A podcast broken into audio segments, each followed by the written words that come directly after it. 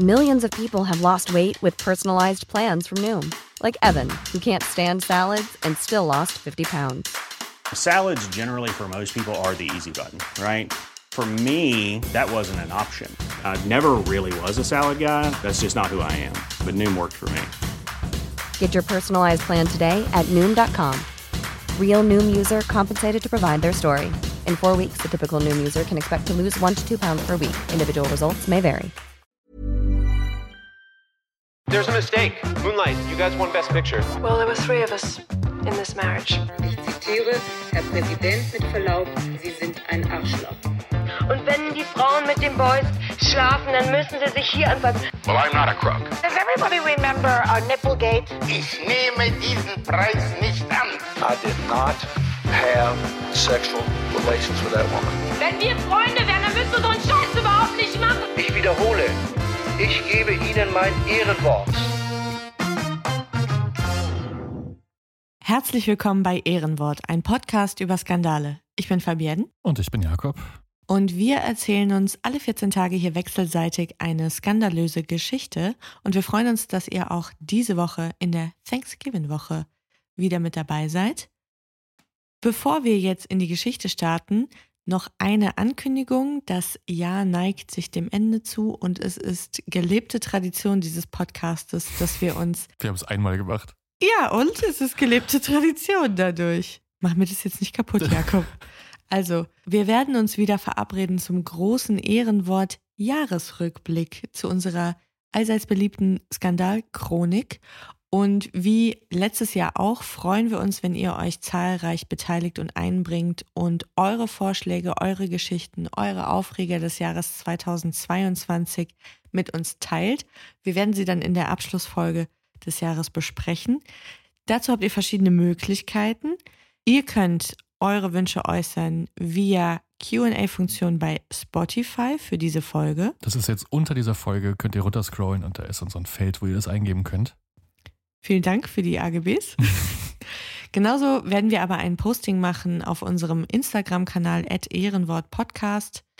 Dort könnt ihr drunter kommentieren, wenn ihr etwas auf der Seele habt, was wir unbedingt bereden sollten. Ihr könnt uns natürlich aber auch wie immer eine Direktnachricht schreiben oder eine E-Mail unter ehrenwortpodcast.gmail.com.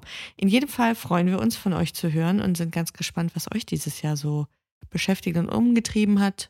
Und ja, dann werden wir wieder mit euch anstoßen. So der Plan.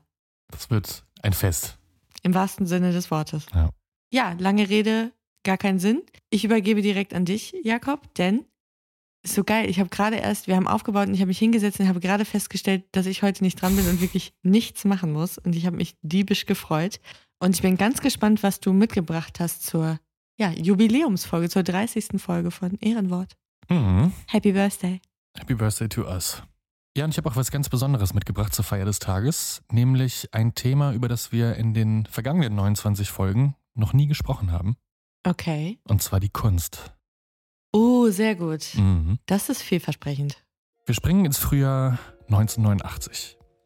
In der verschlafenen Kleinstadt Tupelo im Bundesstaat Mississippi geht Reverend Donald Wildman in seinem Büro eine lange Liste von Notizen durch. Fast jeden Tag hat er Listen wie diese vor sich, denn auf ihr sind unzählige Titel von vergangenen Ausstrahlungen im amerikanischen Fernsehen vermerkt. Shows, Serien, Spielfilme, Nachrichtenbeiträge bis hin zu Werbespots. Und neben jedem dieser Einträge finden sich Kombinationen diverser Buchstabenkürzel. Zum Beispiel V, S, P, H, A, C. Eine Idee, was es sein könnte? Nee, aber du trägst das vor wie der Beginn von so einer True Crime Dokumentation, wo sich rausstellt, dass er ein Serienkiller ist. Und das ist jetzt, sind jetzt so Kürzel für seine Opfer. Nee, diese Kürzel stehen unter anderem für Violence, Sex, Profanity, Homosexuality und Anti-Christian. Ah, der Reverend war so nett und hat das Fernsehprogramm äh, ge, ja, wie sagt man, kontrolliert. Genau, denn seit Mitte der 70er befindet sich Reverend Donald Wildman, wie du richtig vermutet hast, auf einer Mission. Er will die amerikanische Kultur von all dem befreien, was in seinen Augen nicht mit den christlichen Werten vereinbar ist, die er vertritt und das ja konservative Familienbild eines bibelfesten Amerikas bedrohen könnte. Oder hat er aber gut zu tun gehabt, oder? Richtig, und genau deswegen hat er dafür auch eine eigene Organisation gegründet, die American Family Association. Mhm. Und die ist bis zu diesem Jahr, 1989, bereits zu einer beachtlichen Größe gewachsen. Mit über 100 Radiosendern im ganzen Land gilt die AFA damit schon als wichtigstes Sprachrohr der fundamentalen Christen und religiösen Rechten Amerikas. Das erinnert mich an die Super Bowl-Folge, die wir gemacht haben über Janet Jackson und Justin Timberlake, weil ich habe dunkel in der Erinnerung, dass auch diese Organisation sich da eingemischt hat. Kann das stimmen? Die oder? Möglichkeit ist sehr hoch. Ich habe es nicht in Erinnerung, aber ich würde fest davon ausgehen, dass sie da definitiv mit am Start waren. Weil, wenn der Reverend zu dem Zeitpunkt noch gelebt hat, hat er bestimmt einiges markiert in der Fernsehzeitschrift an dem Tag. ja, der lebte damals auf jeden Fall noch. ja. Und finanziert wird dieses ganze Unterfangen von 700.000 Unterstützern und Spenden von über 6 Millionen Dollar pro Jahr zu dieser Uff, Zeit. Okay. Und dieser Einfluss, der macht Donald Wildman und seine AFA zu einem gefürchteten Gegner von ja, allen Medienanstalten, Verlagen und Marken. Und auch zu Recht, denn wenn Wildman in seiner Radiosendung oder über Postwürfe damals zum Boykott aufruft, seine ganzen kleinen Schäfchen in den ganzen Gemeinden in ganz Amerika, dann erreicht er damit mehrere Millionen amerikanische Haushalte. Krass. Und zwei Jahre bevor diese Geschichte stattgefunden hat, hat er so unter anderem dafür gesorgt, dass die gigantische Minimarktkette 7-Eleven die Magazine Playboy und Penthouse aus ihrem Sortiment genommen hat im gesamten Wahnsinn. Land. Ja. Das ist ja krass, dass er so eine Macht hatte. ja, viele Jahre später wird die American Family Association von mehreren Organisationen auch mal als Hassgruppierung eingestuft werden, aber davon ist jetzt im März 1989 noch lange keine Rede. So, Donald Wildman geht also gerade eine dieser sagenumwobenen Listen durch, als er von einem seiner Mitglieder auf einen Leserbrief im Richmond Times Dispatch aufgemacht wird. Mhm. Das ist die größte Tageszeitung in Virginia. Und in diesem ausgerechnet am Palmsonntag abgedruckten Leserbrief echauffiert sich ein fassungsloser Leser über die jüngste Ausstellung im Virginia Museum of Fine Arts. Denn dort gastierte im Januar eine Gruppenausstellung mit Werken von zehn jungen KünstlerInnen unter dem Titel Awards in the Visual Arts 7, also die siebte Ausgabe dieser Reihe. Mhm. Aber nicht die Ausstellung als Ganzes war das Problem, sondern scheinbar war es genau eine Arbeit, die diesen Leser so in Rage versetzte und dazu veranlasste, sich in seinem Leserbrief auch direkt an den Museumsdirektor zu wenden. Und ich lese mal vor. Oh, ich bin gespannt.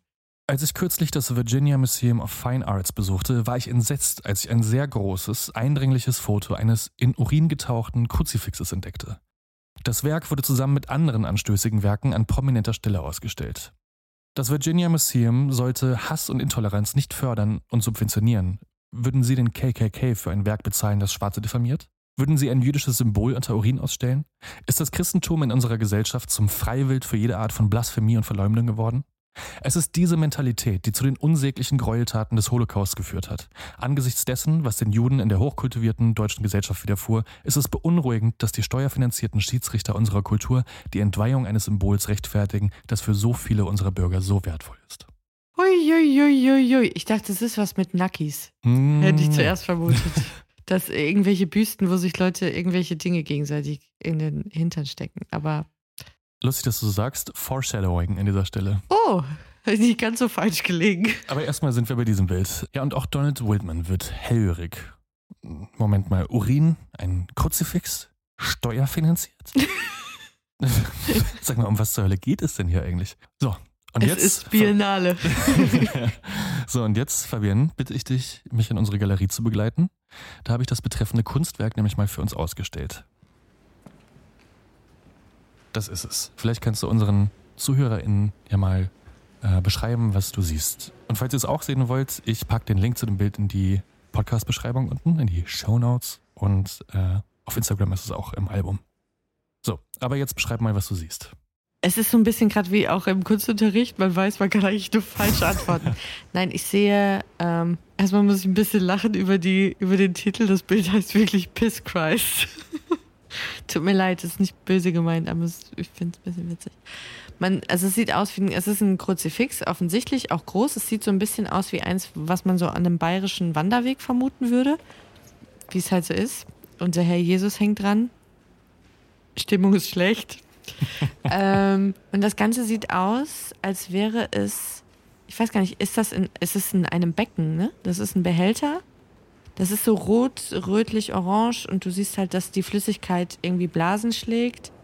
Also gut, ob das jetzt wirklich Pisse ist, müsste man mal einen Finger reinhalten, weiß ich nicht. Aber es, es sieht ein bisschen aus wie von Damien Hirst, wenn er diese Tiere in irgendwelche ähm, Flüssigkeiten einlegt. Ja, sehr gut. Danke, Herr Doktor. Ich fasse nochmal zusammen, äh, damit auch kein Fakt verloren geht. Also war ich doch nicht gut. Doch, du warst super. Aber du weißt ja, wie das ist. Bei so Galerien wird man immer gefragt, was man darüber denkt und dann wird einem nochmal erzählt, was man darüber denken Ja, hat. ja, genau. Äh, was denken Sie darüber? Und dann siehst du schon in den Augen deines Gegenübers drifting off. So, ich mache jetzt die kleine Galerieführung hier einmal. Mhm. Dieses Werk trägt, wie du schon gelesen hast, den Titel Piss Christ und ist eine Fotografie des Künstlers Andres Serrano von 1987. Der Cibachrom-Print zeigt eine Kruzifixstatue Ah. aus Holz und Plastik, die in eine leuchtend rot-gelbe Flüssigkeit getaucht ist, von der wir aufgrund des Titels erahnen können, äh, dass es sich um den Urin des Künstlers handeln muss. Schwebend in einem fast kosmischen Nebel aus Rot- und Orangetönen und umgeben von Konstellationen vieler winziger Blasen, scheint dieses winzige Kruzifix ein ja, hypnotisierend und leuchtend gelbes Licht auszustrahlen, das im Blick des Betrachters an das Bild fesselt. Wo hast du denn das gefunden? Ich habe mir ein paar Analysen durchgelesen. Weil das, ich finde, so Kunstbeschreibung ist das die Königsdisziplin des Bullshittens. Das ist so wie Sommeliers bei Wein. Ja. Ja, und diese Fotografie war auch Teil einer größeren Serie namens Immersion, die sich mit dem Eintauchen klassischer Ikonografien in Flüssigkeiten befasst. Verwendet wurden dafür unter anderem Milch, Blut und eben auch Urin. Und das Verrückte ist, würde dieses Werk nicht diesen Titel tragen, dann hätte wahrscheinlich auch kaum jemand etwas zu beanstanden gehabt. Denn rein optisch, finde ich zumindest, lässt sich nicht entschlüsseln, wie dieses Foto entstanden ist. Nee, gar nicht. Es könnte genauso gut in Harz, Honig oder Bernstein gefasst sein oder über einen Filter in andere Farben Ja, getaucht. Ja. Absolut. Jetzt trägt dieses Werk aber mal diesen Titel und damit ist auch relativ eindeutig, wie es entstanden ist. Und Reverend Donald Whitman von der American Family Association kann nicht glauben, was er da sieht. Noch schlimmer wird das Ganze, als er dahinter kommt, wie dieses Werk in diese Ausstellung gelangt ist. Denn die Gruppenausstellung Awards in the Visual Arts 7, die ist das Ergebnis eines Förderwettbewerbs des Southeastern Center for Contemporary Arts. Von 500 nominierten KünstlerInnen erhielten 10 eine Förderung über 15.000 Dollar und wurden in einer Wanderausstellung in 10 amerikanischen Städten ausgestellt. Und diese Wanderausstellung wurde unter anderem vom NEA finanziert, dem National Endowment for the Arts, der einzigen staatlichen Kulturförderung der USA. Jetzt muss man dazu sagen, es ist in den USA nicht so wie bei uns, dass jede Kreisstadt mit 5000 EinwohnerInnen eine eigene Kulturförderung hat und dann irgendwie die Volksbank den großen Malwettbewerb ausschreibt und Leute auszeichnen kann oder, oder, oder. Oder dass es wahnsinnig viele staatliche Museen gäbe. Diese Infrastruktur gibt es in Amerika so gut wie gar nicht. Also es ist extrem selten, dass die öffentliche Hand Kunst und Kultur so fördert. Richtig, und dann auch nie in wirklich horrenden Summen. Nee. Und es ist genau die einzige Förderung und es gibt diesen einen Topf von Geld und das ist die einzige staatliche Förderung, die es gibt für Kunst. So, und die hat eben auch unter anderem diese Ausstellung finanziert. Für Donald Wildman und die AFA bedeutet das im Umkehrschluss ein staatlich finanzierter Angriff auf das Christentum. Dim, dim, dim, dim. Also überzieht Reverend Donald Wildman gemeinsam mit den Mitgliedern und Anhängern seiner Organisation das NEA, die Sponsoren und mehrere Regierungsvertreter mit Abertausenden von Briefen. Zudem schickt er höchstpersönlich an jedes einzelne Mitglied des amerikanischen Kongress eine Kopie des Werks, was Piss Christ für kurze Zeit wahrscheinlich zum bekanntesten Kunstwerk des Kapitols gemacht hat. Der berühmte Barbara Streisand-Effekt. Mhm. Nach mehreren Wochen dieses analogen Shitstorms, kann man es nennen, in einigen Quellen wird sogar von bis zu einer Million Briefe gesprochen, die da versendet worden sind. Finden sich dann schließlich auch eine Handvoll Senatoren, die sich an die Seite von Donald Wildman und seiner AFA stellen. Allen voran Jesse Helms, ein ja, bibeltreuer Baptist, und sein New Yorker Kollege Alphonse Diamato. Beides natürlich Republikaner. Große Überraschung. Klar. Den Republikanern ist die staatliche Kunstförderung sowieso schon seit ihrem Bestehen ein Dorn im Auge. Schon unter Reagan hat man Anfang der 80er alles gegeben, dem NEA die Mittel zu entziehen. Und jetzt im Jahr 1989 hatte man also frische Munition gefunden, um einen neuen Versuch zu starten. Zumal das Budget zur Kunstförderung in diesem Jahr eine neue Rekordhöhe erreicht hat, und zwar 169 Millionen Dollar. Uff. was gar nicht so viel ist, wenn man sich das auf die Menge der amerikanischen BürgerInnen hochrechnet. Das sind ein paar Cent. Ja, man, man erschrickt im ersten Moment, wenn man es hört, aber gemessen an der Größe des Landes und der EinwohnerInnenzahl ist es nicht so viel. Nee. Und was auch noch dazu kommt, es ist jetzt nicht nur eine Summe für die bildenden Künste, sondern es gilt auch für Tanz, Theater, auch ähm, Nachwuchsfilmproduktion Mhm. etc. Also es ist, geht nicht Verstehe. nur um bildende Künste. So, und für die Republikaner war dieser Trubel um Andre Serrano und Piss Christ also ein willkommener Grund, dieses Programm nochmal ganz genau unter die Lupe zu nehmen. Und am 18. Mai 1989, ungefähr vier Monate nachdem die Ausstellung im Virginia Museum vergangen war, In einen Tag bevor du geboren wurdest. Richtig. Ist Piss Christ dann zum ersten Mal auch Thema im amerikanischen Kongress. Und ich würde sagen, da hören wir mal rein, was die Kollegen da erzählt haben. Oh ja. Several weeks ago, I began to receive a number of letters, phone calls, postcards of outrage, of anger. And I'll paraphrase some. They said, How dare you spend our taxpayers' money on this trash? Of a photograph of the crucifix submerged in the artist's urine. Now, I don't know uh, Mr. Andre Serrano, and I hope I never meet him because he's not an artist, he's a jerk. And he's taunting the American people, just as others are, in terms of Christianity. AVA is funded in part by a grant from the National Endowment for the Arts. What a disgrace. They not only see this garbage, you can say, well, we didn't know that he'd engage in this kind of filth, but then they see fit to distribute it throughout the nation and brag about it and allow their names to be used instead of calling and saying, you get our name out of that.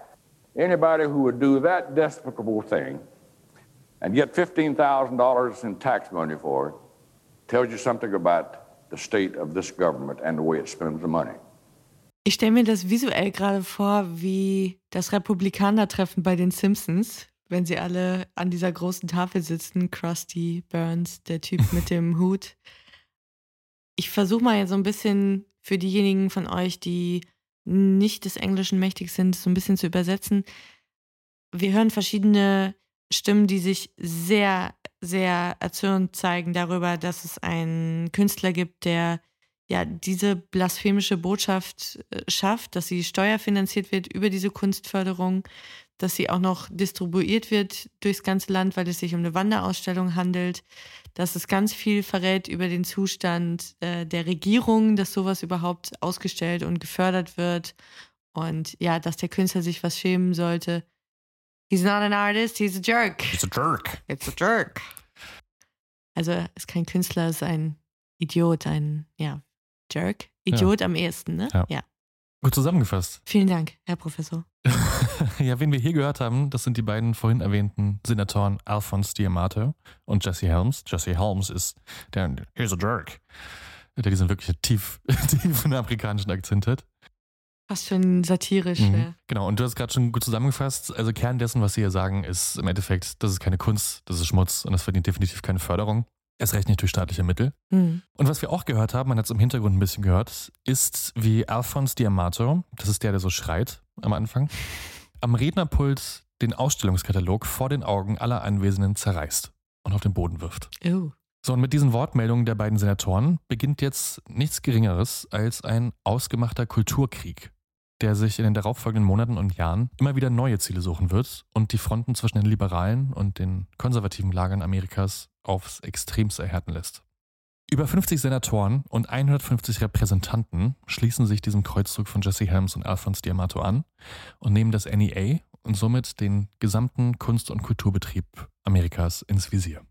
So, jetzt haben wir die ganze Zeit schon viel über die Gegner gesprochen, aber noch kaum über den Künstler selbst.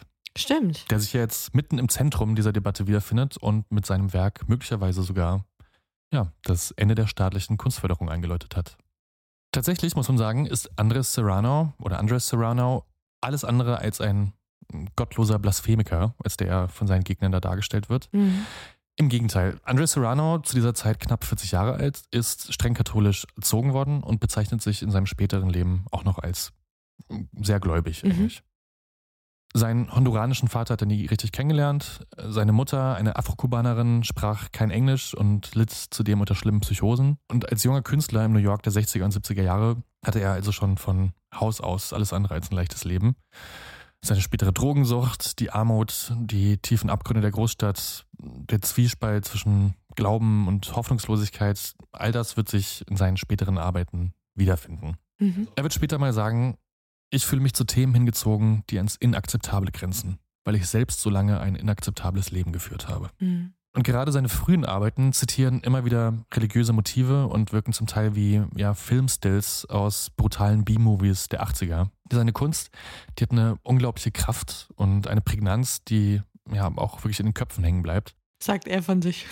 Nee, sagen wirklich viele Leute über ihn. Nein, muss ich auch sagen, nachdem ich mir die ganzen Werke angeguckt habe. Mit Piss Christ, beziehungsweise dieser ganzen Serie Immersion, ging es ihm auch nicht nur ums Schocken, sondern um die direkte Verbindung vom Sakralen zum Profanen.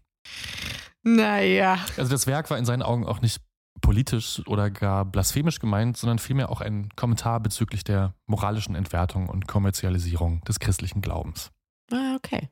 Aber ich will jetzt hier auch nicht allzu tief in die Bildanalyse und den kunsthistorischen Diskurs einsteigen. Bevor wir noch mehr Hörer pro Minute verlieren. Das ist ja auch kein Kunst, sondern ein Skandal-Podcast. Richtig.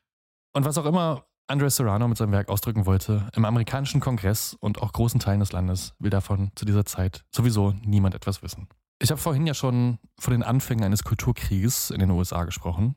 Und der findet natürlich auch nicht nur im Senat statt, sondern breitet sich in kürzester Zeit auf die gesamte amerikanische Medienlandschaft aus. Und während sich einige große Zeitungen wie die New York Times und Washington Post hinter die Kunstfreiheit und auch den Künstler selbst stellen, sind es vor allem die ja, Lokalnachrichten und konservativen Medienanstalten, die den Kulturkampf auch immer weiter anfeuern. Mhm. Und auch bei der American Family Association sieht man sich jetzt am längeren Hebel. Da flattern jetzt nämlich aus allen Ecken des Landes immer weitere Hinweise auf andere anstößige oder in Anführungsstrichen moralisch verwerfliche Ausstellungen, die auch über staatliche Mittel mitfinanziert werden. Das ist das Schlimmste an diesen Geschichten. Es tritt immer solch eine Welle der Denunziation mhm. los und dann gehen ja die Leute wie Trüffelschweine auf die Jagd. Das ist so ekelhaft. Ja, und natürlich sieht sich auch Reverend Donald Wildman mehr als dazu verpflichtet, auch gegen diese vorzugehen. Natürlich. Inzwischen geht es auch längst nicht mehr nur um Blasphemie. Sie haben schnell ein weiteres Ziel ausgemacht. Willst du raten? Ich sag Pornografie. Nicht ganz. Homosexualität. Das beliebteste Krass. Ziel der amerikanischen ja. rechtschristlich-konservativen in den 80ern. Aber lassen wir äh, Reverend Donald Whitman doch einfach mal selbst erzählen, wie das war. Oh ja, bitte. When this came to our attention and it became public, we began to get letters from many artists saying, Look, if you think that's bad, you just hadn't been around. You haven't discovered anything. Well, from that point on, it just began to, to break open. Uh, Maplethorpe. One, one man uh, with, a, with his. Um,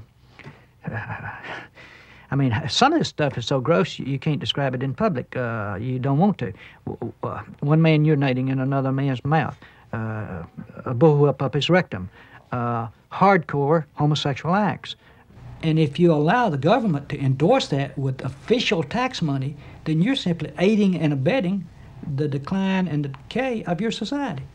Also, womit er offensichtlich ein Problem hat, ist äh, mit homoerotischen Darstellungen in einigen Kunstwerken in amerikanischen Galerien. Und er spricht ja auch einen Namen an, Robert Mapplethorpe. Robert Mapplethorpe, den er da anspricht, war ebenfalls Fotograf. Den kenne sogar ich. Das war der beste Freund sehr lange von Patti Smith. Und mhm. Patti Smith hat dieses großartige Buch Just Kids geschrieben, wie sie mit Robert Mapplethorpe im Chelsea Hotel in New York lebt, wie die beiden nach New York kommen als junge, aufstrebende Künstler. Genau, die waren Mitbewohner. Der hat fantastische Fotografien gemacht. Ja, der ist wirklich schnell im Laufe der 80er Jahre zu einem der gefragtesten Künstler und Fotografen New Yorks avanciert.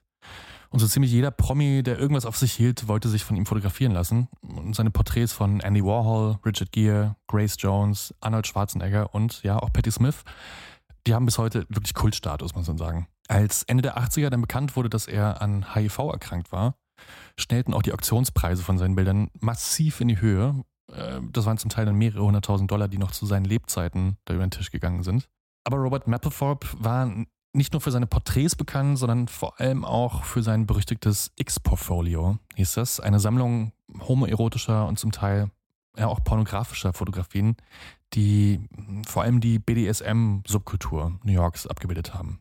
Und jetzt im Sommer 1989, nur wenige Monate nach seinem Tod und mitten im öffentlichen Diskurs über Piss Christ und staatliche Kunstförderung, ging eine Soloausstellung von ihm auf Tour durch Amerika, also mittendrin, die auch einige Arbeiten aus seinem X-Portfolio enthielt. Mhm. Und du kannst es bestimmt ahnen, ja, auch mit Mitteln der Kunstförderung des NEA unterstützt wurde. Jetzt ging es also nicht mehr nur um Serrano und Piss Christ, jetzt ging es auch um Mapplethorpe und offene Darstellung von Homosexualität. Und auf den höchsten Rängen des politischen Parketts in sämtlichen Zeitungen, Radio- und Fernsehsendern Amerikas wurde jetzt darüber gestritten, was Kunst darf und was nicht oder was Kunst überhaupt ist und was nicht. Mhm. Und ob es sowas verdiene, über Steuermittel finanziert zu werden. Die einen wittern staatliche Zensur und einen Angriff auf die Kunstfreiheit. Die anderen sahen sich jetzt ja, im Schützengraben des Verteidigungskampfes für die christlich-moralische Integrität einer ganzen Nation. Mindestens. Und die Eskalation dieses Kulturkampfs brachte dann auch eine Washingtoner Kunstgalerie dazu, die anstehende Mapplethorpe-Ausstellung abzusagen, die eigentlich in eigenen Räumen geplant war, Unglaublich. um sich sozusagen dann aus dem Kreuzfeuer dieser politischen Mhm. Debatte zu ziehen. Was aber extrem nach hinten losging. Denn natürlich zeigte sich die gesamte Kunstbranche entsetzt darüber, dass gerade eine Galerie, also ein Zentrum der Kunstfreiheit, vor diesen Drohgebärden der fundamentalen Rechten einknickt Ja, und klar. sozusagen in die Karten der Kulturfeinde spielt. Der angesehene Pop-Art-Künstler Lowell Blair Nesbitt, der streicht diese Galerie jetzt kurzerhand und ziemlich öffentlichkeitswirksam aus seinem Testament. Zuvor Oh. hatte er genau diese Galerie in Washington mit einem Erbe von 1,5 Millionen Dollar vermerkt und aufgrund dessen, dass sie diese Ausstellung nicht mehr zeigen wollten, hat er jetzt gesagt, dann kriegt ihr mein Geld nicht, wenn ich sterbe. Es gab auch Proteste vor dem Museum, äh, die Galerieführung wird zum Rücktritt aufgefordert, Spenden wurden gestrichen, Sponsoren sprangen ab. Statt sich also aus dem Kreuzfeuer zu retten, waren die mitten ins Visier geraten. Zwar jetzt nicht von den Rechten, sondern von den Liberalen und den Freunden der freien Kunst. Oh Mann. Auf der anderen Seite wurden inzwischen sogar Fernsehsender von ihren Zuschauern dafür verklagt, dass sie Piss Christ oder auch zahme Fotos von Mapplethorpe in ihrer Berichterstattung zeigten. Die Leitung eines Museums in Cincinnati, das diese Mapplethorpe-Ausstellung in Gänze zeigte, musste sogar vor Gericht und wurde von der Staatsanwaltschaft wegen Obszönität angeklagt. Für den Museumsdirektor stand sogar eine Gefängnisstrafe von einem Jahr im Raum. Wie Noch bitte? nie zuvor in der Geschichte Amerikas wurde davor ein Museum vor Gericht angeklagt. Bis zu diesem Tag. Ja, sag mal, wo kommen wir denn da auch hin? In the market for investment worthy bags, watches, and fine jewelry, Rebag is the answer. Rebag is a luxury resale platform where each piece is carefully inspected by experts to ensure quality and authenticity. Use Rebag to buy and sell finds from the world's top brands, including Louis Vuitton, Chanel, and Cartier. Head to Rebag.com to get 5% off your first purchase with code REBAGNEW. Shop today at Rebag.com. That's R E B A G.com. And use promo code REBAGNEW for 5% off your first purchase. Und auch auf Staatsebene gibt es jetzt Konsequenzen. Für die Kunstförderungsprogramme des NEA wurden kurzerhand neue Regeln bestimmt. KünstlerInnen oder Kunstwerke sollten vor einer Förderung dahingehend überprüft werden, ob sie gegen moralische oder ethische Prinzipien verstoßen. Und auch das Budget fürs nächste Jahr wurde in einem symbolischen Akt um 45.000 Dollar gekürzt. 15.000 Dollar, das waren die Mittel, die Serrano erhalten hatte, und 30.000 Dollar wegen der Finanzierung der Mapplethorpe-Ausstellung. Das ist so unverschämt. Aber wie gesagt, das alles war erst der Beginn eines Kulturkrieges, der Amerika noch bis tief in die 90er begleiten sollte. Donald Wildman und seine American Family Association, die sahen sich durch ihre Erfolge dermaßen beschwingt, dass sie jetzt erst richtig in Fahrt kamen. Sie organisierten zum Beispiel einen Boykott gegen Pepsi, weil die Marke eine Kampagne mit Madonna gestartet hat. Pepsi knickte auch ein. Der Werbevertrag wurde daraufhin gestrichen. Das ist doch ein Scherz. Und auch die konservative Rechte ließ sich auch in den Jahren nach 89, 90 nicht mehr von diesem Thema abbringen und machte den Kulturkrieg zu einem der Kernpunkte in ihrer Politik. Die staatliche Kunstförderung als Ganzes, die wurde immer wieder als Geldverschwendung an elitäre Avantgardisten dargestellt. Kultur in jeglicher Form, sei es bildende Kunst, Musik, Theater, Film, Fernsehen und so weiter, immer wieder an den eigenen christlichen Werten gemessen. Und so ziemlich alles, was nicht diesem Bild eines man muss auch sagen, weißen, gottesfürchtigen Amerikas entsprach, wurde Ja, als anstößig und somit zum Feind deklariert. Das war in den frühen 90ern dann vor allem auch Hip-Hop, jede Form von Queerness, auch Feminismus, aber auch Comedy, Cartoons, die Simpsons waren auch im Kreuzfeuer zwischendurch und natürlich auch jede Form von Schockart oder politischer Kunst oder ja, Kunst, die ein bisschen mehr fordert. Also eine Gruppe von Leuten, die für sich entscheidet, sie teilt jetzt die Welt in Gut und Böse ein und Mhm. in richtig und in falsch. Genau. Cool. Und zwar war während der ersten Amtszeit von Bill Clinton und der Stimmenmehrheit der Demokraten zumindest das Überleben der NEA fürs Erste gesichert. Allerdings haben die Republikaner diesen Kulturkampf ab 95 als eines der Leitthemen für ihren Wahlkampf genutzt. Mhm. Die Präsidentschaft haben sie zwar nicht bekommen, allerdings hatten die dann seit den Midterm-Wahlen 94 die Stimmmehrheit sowohl im Kongress als auch im Repräsentantenhaus. Und so wurde das Budget des NEA im Sommer 1996, sieben Jahre nach dem ersten Beschwerdebrief zu Serranos Piss Christ, im Vergleich zu 89 fast um die Hälfte gekürzt. Boah. Also statt 164 Millionen Dollar waren es dann 1996, ich glaube, 88 Millionen Dollar für ganz Amerika. Das ist so krass. Die Geschichte von Piss Christ ist damit allerdings auch noch nicht auserzählt. Denn tatsächlich hat das Kunstwerk bis heute immer wieder für unzählige Skandale und Angriffe auf Museen und Galerien gesorgt. Ich habe ein paar mitgebracht. Geht auch ganz schnell. 1997 wurde die Arbeit in der National Gallery of Victoria in Australien ausgestellt.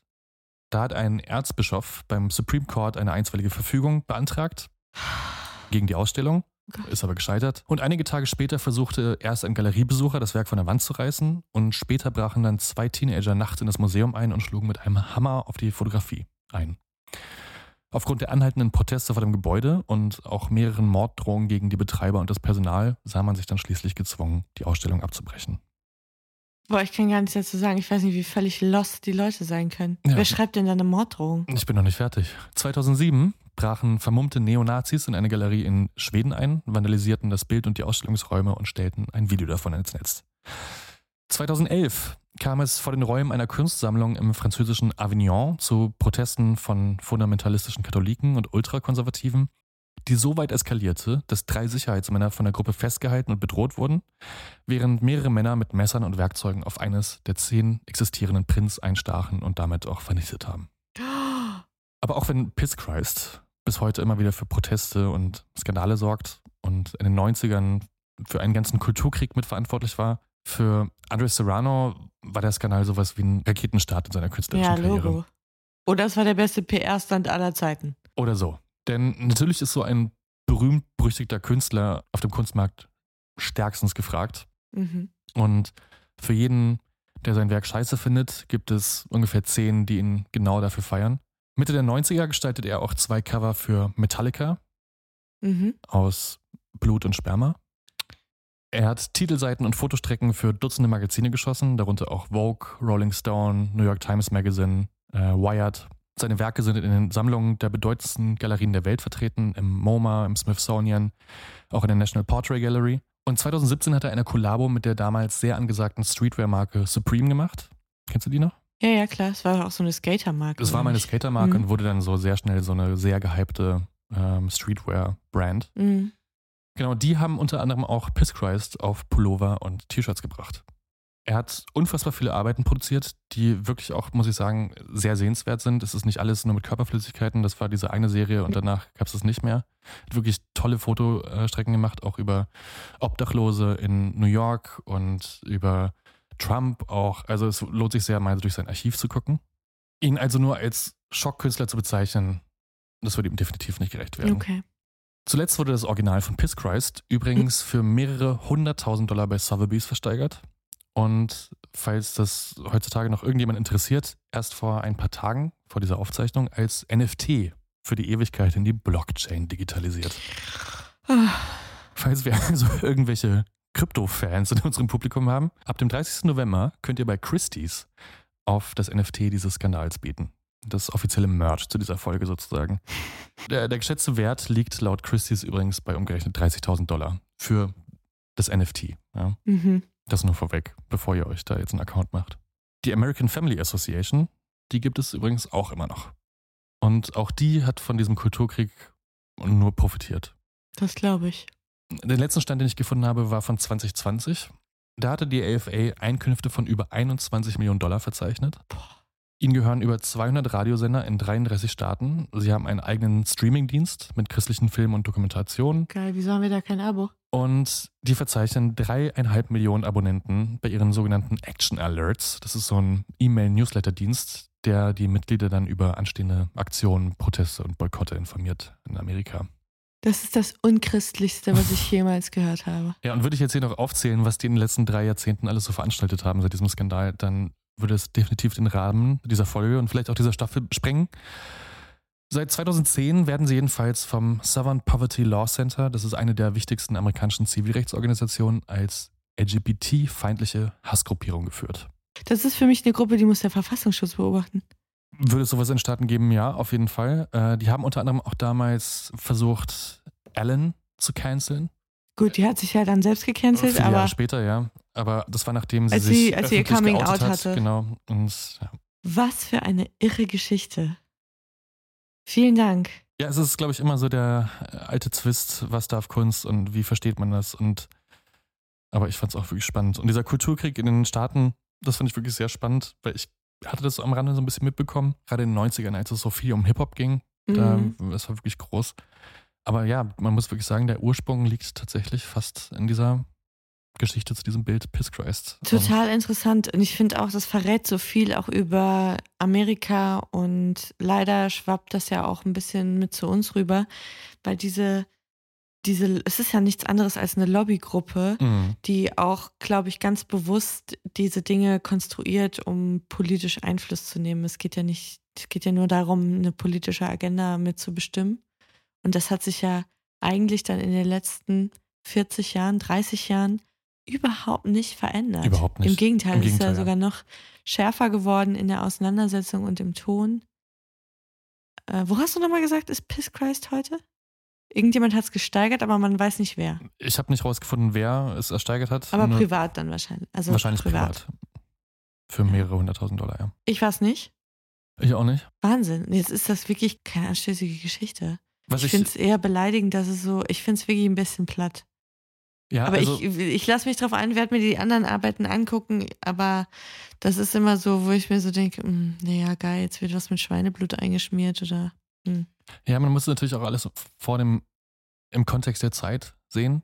Also was heute, Ja. glaube ich, ausgelutscht ist, war damals einfach noch ein bisschen bahnbrechender, sage ich mal. Und ich fand schon interessant, also jetzt aus rein künstlerischer Perspektive, was das für einen Effekt auf das Bild an sich hat. Auch diese ganze Reihe, die hat Das wirklich ist was, interessant. die hat wirklich was, was Magisches durch diese Farbgebung.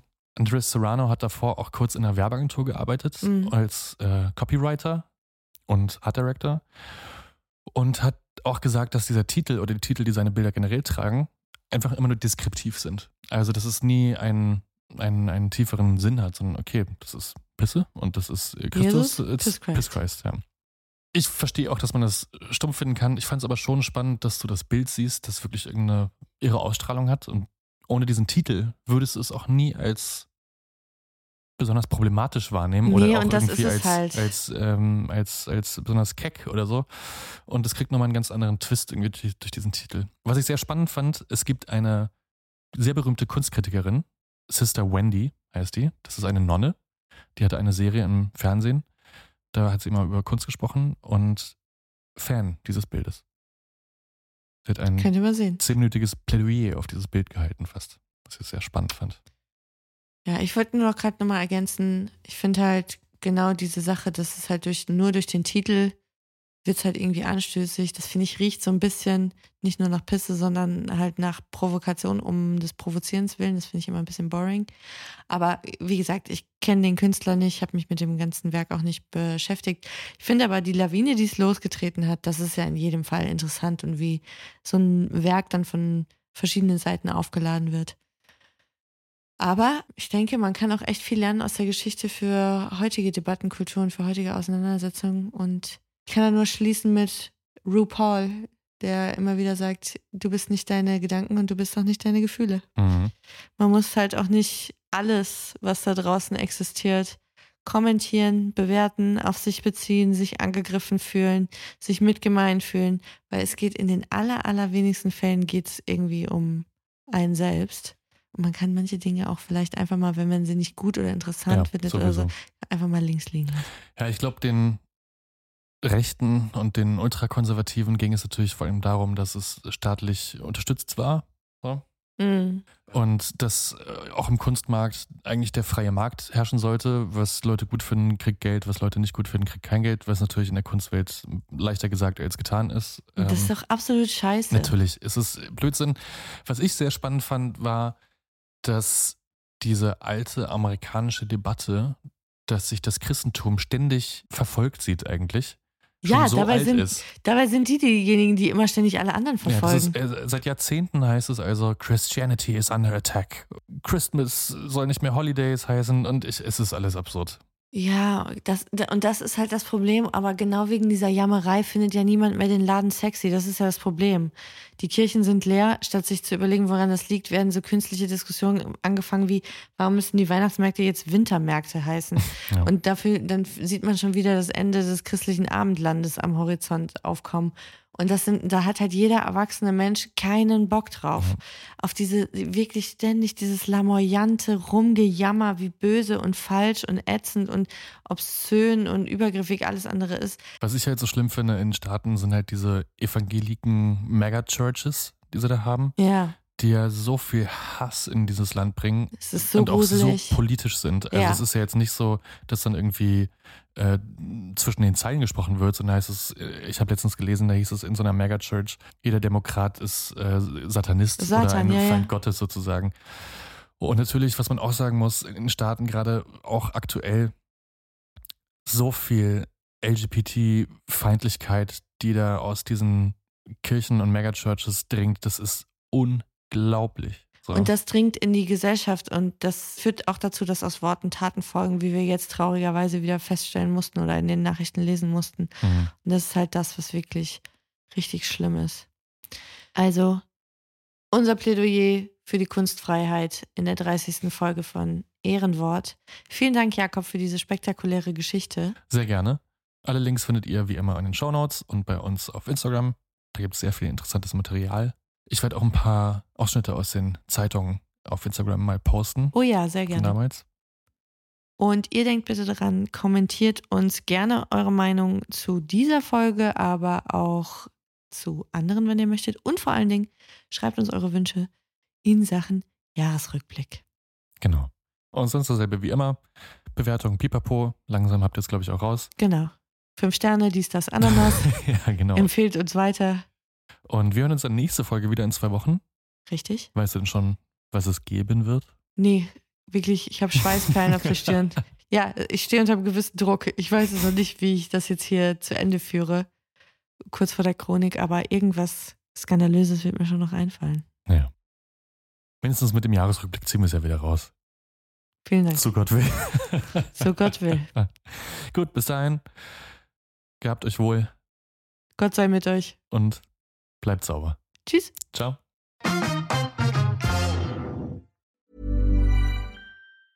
Planning for your next trip? Elevate your travel style with Quince. Quince has all the jet setting essentials you'll want for your next getaway, like European linen, premium luggage options, buttery soft Italian leather bags, and so much more. And is all priced at 50 to 80% less than similar brands. Plus, Quince only works with factories that use safe and ethical manufacturing practices. Pack your bags with high-quality essentials you'll be wearing for vacations to come with Quince. Go to quince.com slash pack for free shipping and 365-day returns.